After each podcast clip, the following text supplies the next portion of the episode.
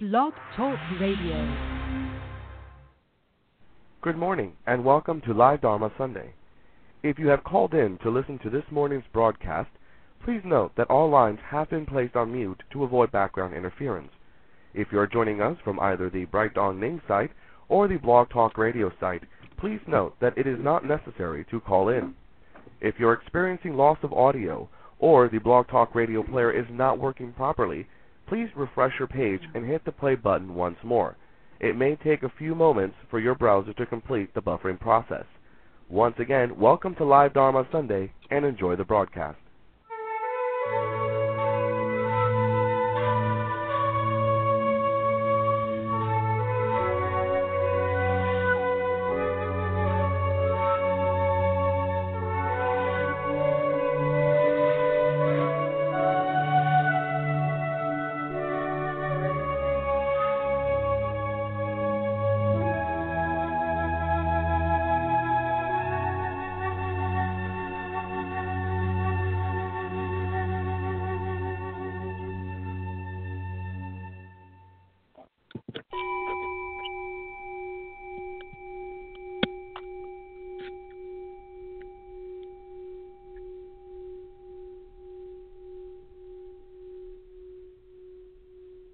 Good morning and welcome everyone to Live Dharma Sunday for January 7th, 2018. Koyo Kubose here. So very, very glad you joined us.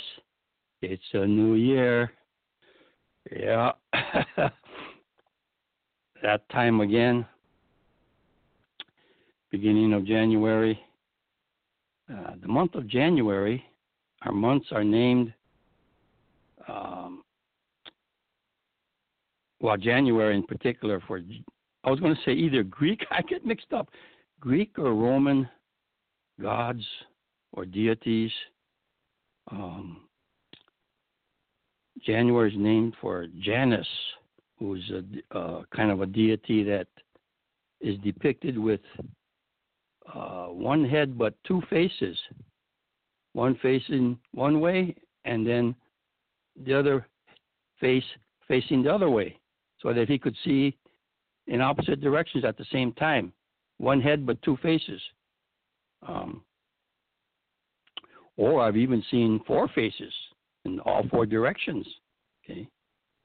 So this represents or symbolizes, I suppose, um, the virtue or benefit of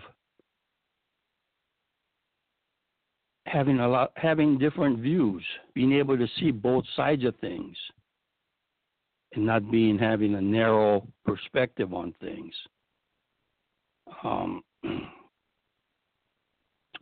now, I often think of Janus when I think about the new year starting in January, new beginnings, when um, supposing the most basic perspectives are the past and the future. So you have one face that's looking backwards and one face that's looking forward at the same time. Okay. Um, so you learn from the, you reflect on the past, you learn from the past, and you look forward to where you're going. You got some new plans, new beginnings. January usually connotes new beginnings. It's the new year. Okay even though time is and calendars are all relative in a sense, huh? depending upon different kinds of systems, lunar and this and that. Okay. Not to get into that, but then there's all kind of uh, rituals like res- making New Year resolutions, things like this. I think we all feel we want to go forward make new starts on things. How about on oneself? Well, that's what resolutions usually are about uh, wanting to make changes.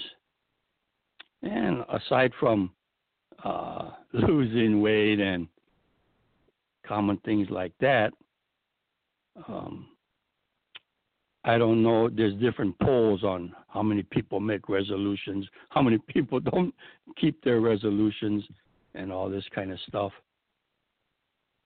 I remember we had uh, a New Year's Eve get together at our home uh, when we lived in the Chicago area, and uh, we had a local sangha, Heartland Sangha, that uh, so annually we had a New Year's Eve get together. And uh, over the years, we did different things. Um, had a, a bell, a big bell that I would put upstairs, and then people would go and ring the bell with a wooden mallet, this this bell, and we would keep track because in in um, in Japan when we lived in Kyoto, Japan, which Kyoto is a very traditional city, very old, a lot of temples, a lot of shrines.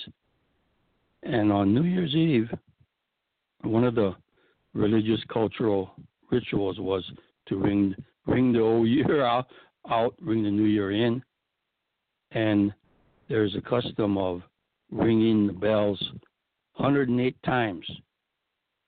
Um, this is a certain kind of a bell.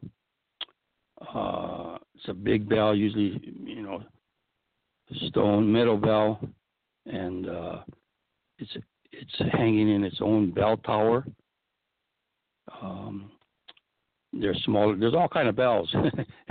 I think uh, many religions have their doodads, and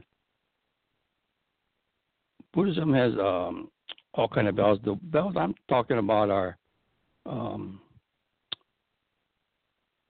big bells that sometimes weigh several tons, and um, uh, they're ha- they hang in their own tower, sort of. And some bells are sort of like, uh, of course, the community temples, Buddhist temples, take care of them, and but some of them are more, more community uh, bells. And for example, there was one in the neighborhood where on New Year's Eve, a couple of monks from nearby temple uh, man this bell, and people in the community they all walk up the this wooden tower and to where the bell is hanging, and then the monks give them the mallet, and then you you hit the bell a certain number of times, and they keep track by using stones. Okay, certain st- uh, stones and a procedure where you keep track, because and then they want to ring the bell 108 times, and that symbolizes. Usually, the interpretation is get rid of the 108 bonno. In Buddhism, bonno means human defilements. I don't know what the proper word is. Uh, defilements or, you know, uh, human limitations. So we all have, you know, greed, anger, envy, pride, things like that. Uh, 108, and there's a formula for why it's 108. Um, six senses, past, present, future, you know, so many this times by three times this, and 108. Um, it'd be interesting to see the history of that number and so forth. A lot of uh, ojuzu or beads or malas um, have 108 beads, or they might have 54, okay, or 27 uh, some variation of 108. Um, but the the longest ones might have 108 beads. Okay, again symbolizing 108 bonno, human defilements or limitations, and symbolically wringing those away and starting the new year fresh, kind of an idea. And um, uh, I think resolutions also fall into the realm of wanting to improve or get rid of. I remember one year at our gathering, everybody wrote a some personal quality that they wanted, you know, bad habit or a bad trait or something they wanted to improve themselves on get rid of, and they wrote it down on a piece of paper, you know, um, and then we, we burned it in the fireplace, and we, you know, uh, but those are the kind of things that we want to change about ourselves, and pretty much we always fall short. Um, unless we're kind of smart and we make a resolution that we can really keep and make, you know. Uh, but I wonder when you start thinking about resolutions, about changing oneself. I read an article in the paper recently. Um, it's a column uh, written by a, a, professor of philosophy at Fresno State University, and uh, uh, he has interesting articles, very humanistic, full of uh, you know folk wisdom and so forth. And this article was about resolutions and about whether we should be like rocks or or like water. See, rocks are are solid, are firm, um, don't change much. Okay, but water is very changeable, flexible. Which which way is better to be? To be rock solid, or to be very adaptable and and being able to change when conditions change.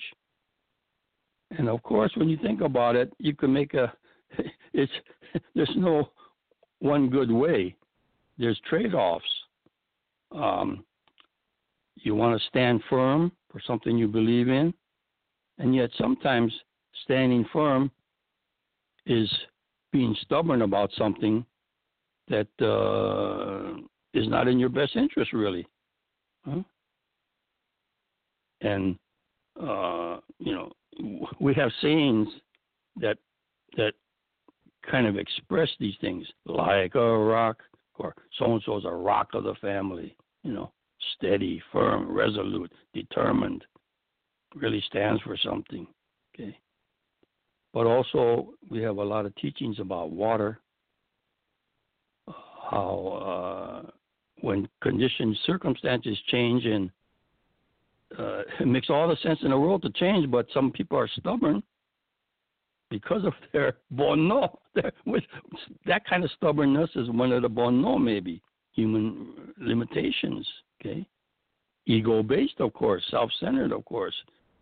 Okay, things don't turn out the way you want okay, in life, but you keep banging your head and you say, "Nah, I wanted, it, I want this." Okay, so this whole article was about, well, should we be like water or rocks? And he says, well, maybe our New Year resolution should sample a, a bit of both. And he and he talks about the, these things, you know. Um, and in a lot of cultures, like in Japanese culture, they they revere the bamboo plant because it's strong but flexible. Because sometimes when the winds blow, okay, and of course winds blowing, storms means the storms of life too, okay. And if you if you stand, sometimes it's okay to be like an oak tree, huh? But when the wind blows, if you are not flexible, you you know your branches will break. Whereas the bamboo will, you know, bend with the wind and then straighten up again. Sort of like um, seven times down, eight times up. You know, the old Daruma doll, that red pear shaped doll in Japanese culture. Okay. It's like a bobo doll, weighted on the bottom. So if it gets knocked over, it falls over, but it rights itself. It doesn't say, no, I should not be moved, you know, uh, and so forth. So that's a teaching again about or even the serenity prayer you know accept the things you can't change and change the things you can and the wisdom to know the difference okay? And in sense this article made the same point that i was reading near the end you know where he says yeah we need to have both resolve and to be accommodating You know, the challenge is to know when to persist and when to yield, when to be soft, when to be firm. and then, of course, the last paragraph is there's no rules to guide us here. The new year brings us new challenges. Okay, each day provides an opportunity to be able to try to live as wisely and as well as we can. Uh, uh, well,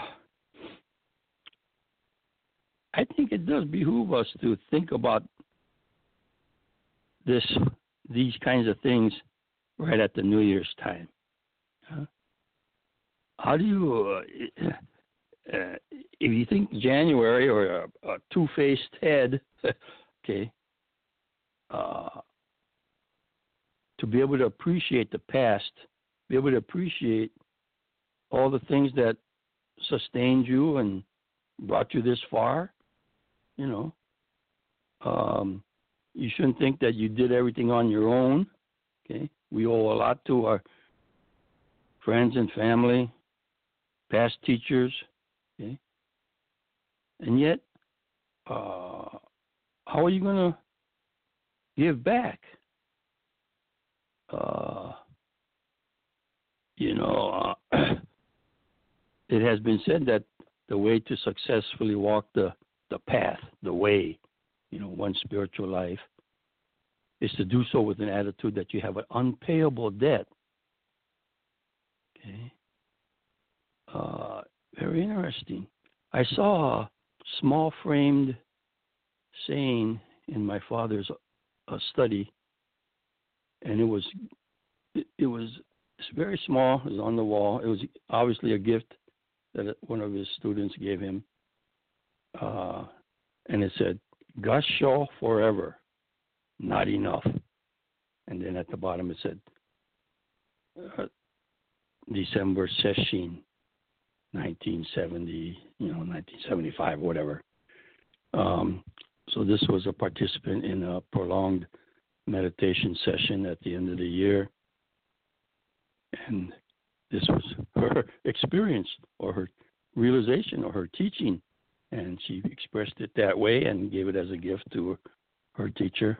Uh, say, if I got show forever, you know, in, in gratefulness, not enough. That kind of an attitude of of indebtedness in a way, even though you didn't deserve it. Huh? Otherwise, if you say, "Oh, I deserved it. I work hard for something. I deserve it," or in a sense of entitlement, you know, uh, nothing wrong with those things, but I guess the thing is if you victimize yourself, you know, when when you hold on to something, when you need to let go, okay, uh, and you shouldn't be be letting go all the time. There's times when you gotta, you should be hanging on. So it's sort of like climbing a ladder, maybe in order to climb up the ladder, you got to let go of the lower rung and reach up for the higher one. Okay? Should you be stingy or generous? Well, if your hand is closed like a fist and you're real stingy all the time, that's not going to be good. Okay? But if you give too freely, don't take care, don't be a little bit thrifty, don't you know, uh, and cause problems in your life. Okay? Uh, so that's not good either to have to be too giving all the time to a fault. So yeah, I could talk a lot more about this, and I think it'd be fruitful. Okay, working out one's own thoughts and attitudes and perspective about these things. Well, that's a job for the whole year, I guess. Okay, I want to introduce our guest to give us a Dharma glimpse today uh, Renee Sayo. And just a minute, I got to uh, hang on a minute. I got to put my computer screen back on.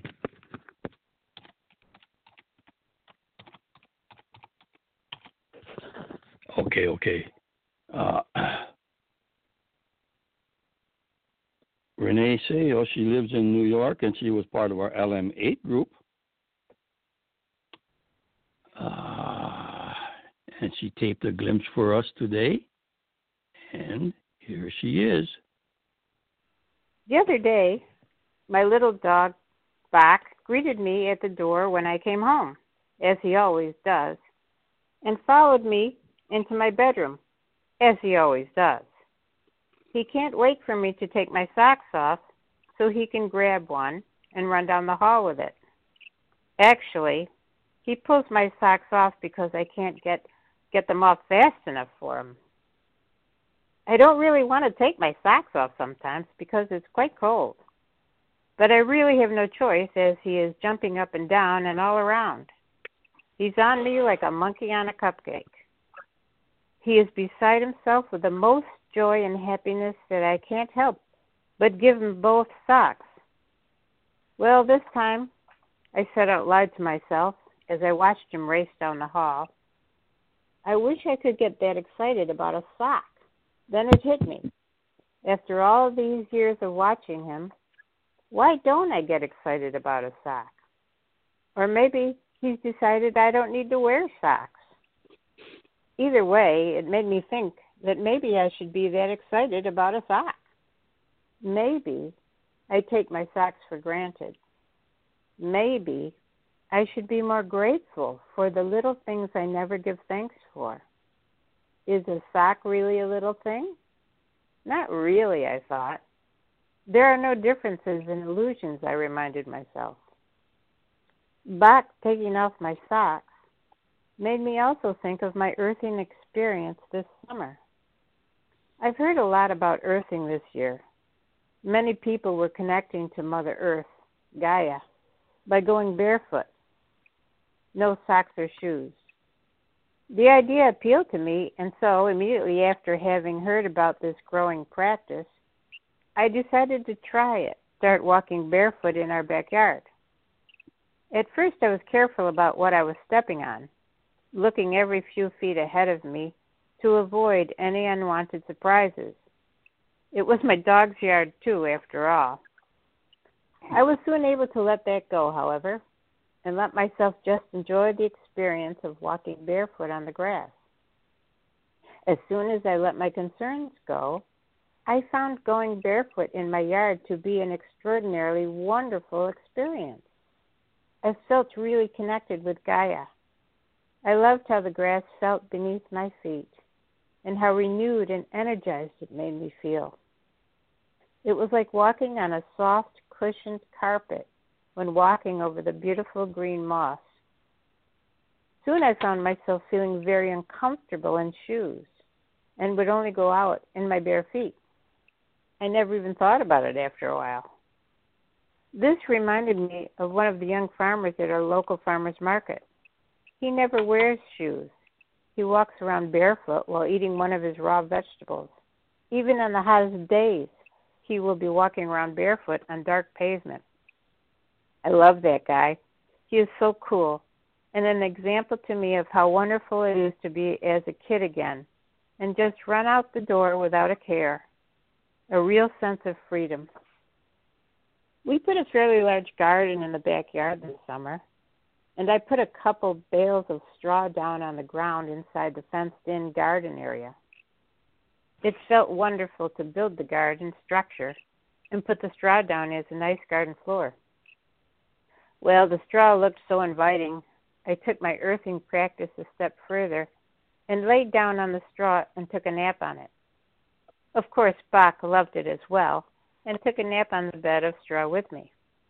When the green beans grew, he would love to walk in on the straw and pick his little bean from the lower bed.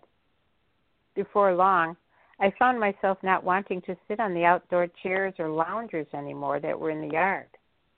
Instead, I would lay down on the grass under a tree and look up into the sky through the dappled light coming through the leaves. My little dogs loved this. They thought it was so cool that their mom was lying on the grass just like they do. And we would all rest on the grass together for much of the day. I put a piece of straw in my mouth for effect or to complete the look.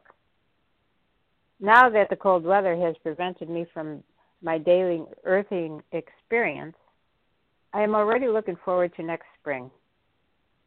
Meanwhile, I am getting ready to teach a mandala class beginning in January. And as I prepare the classes, I am learning so much about the symbolism of oneness and our connection with Mother Earth and the universe, which is symbolic of my earthing practice. I find it fascinating that we are always being guided to that which we are ready to experience for our spiritual evolution. Earthing, connecting with the earth, mandalas, ancient geometric symbols, the seed of life, our connections to everyone and everything. The earth, the sun, and the universe nurtures us and provides us with all we need, even socks. My earthing practice reminds me to be grateful of all that is freely given. Thank you, Gaia. It took my dog Bach to make me stop and listen to what he was trying to teach me. Okay, I know he didn't know that. He just wanted my socks and shoes. But it does remind me how all life can be our excellent teachers and bring us back to our true nature. Wow, wow, wow. wow, wow, wow. Sounds like a dog barking, doesn't it? in English, we say bow wow. In Japanese, they say wan, wan. I don't know in other cultures. Be interesting to do a little study the sound of uh, that animals make. But isn't it appropriate uh, today's Dharma glimpse uh, that we're starting the year of the dog according to the Chinese animal zodiac calendar? Um, and indeed, we could learn so much from uh, from our pets, from our from our dog pets, and uh, even though, like was mentioned, they're not trying to teach us anything. They're just being themselves. Okay. But we could learn from them. Okay. Uh, well, one thing is how to enjoy how to enjoy life at a very basic level, and and uh, I I think I've heard about as, as probably many of you have this uh, return to earthiness or um, uh, being connected to the earth and walking, you know, with barefoot and so forth. And uh, I don't know the whole. Uh, I'm sure there are books on this and so forth, but uh, appreciating nature and uh, there's something about um, even in Buddhist tradition. I, I recall when Renee Sale was talking, I had some uh, uh, associations in terms of uh, ecology and um, Mother Earth, and how there's a movement of eco sanghas or green Buddha, green green Buddhas, green Buddhism. People involved in this area say that it's a that's a redundancy because Buddhism is very close to nature, natural laws, the way things are, okay, as opposed to the way we want things to be, huh? you know, and how nature and natural things is a tremendous teacher in so many ways, okay. Um,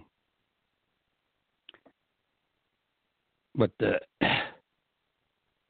for example, one association I had was when someone, uh, you know, in in Buddha's time, all kinds of uh, uh, belief systems or or, or practices, uh, and one aspect was if you had a realization and you know sort of became a teacher because of this enlightenment experience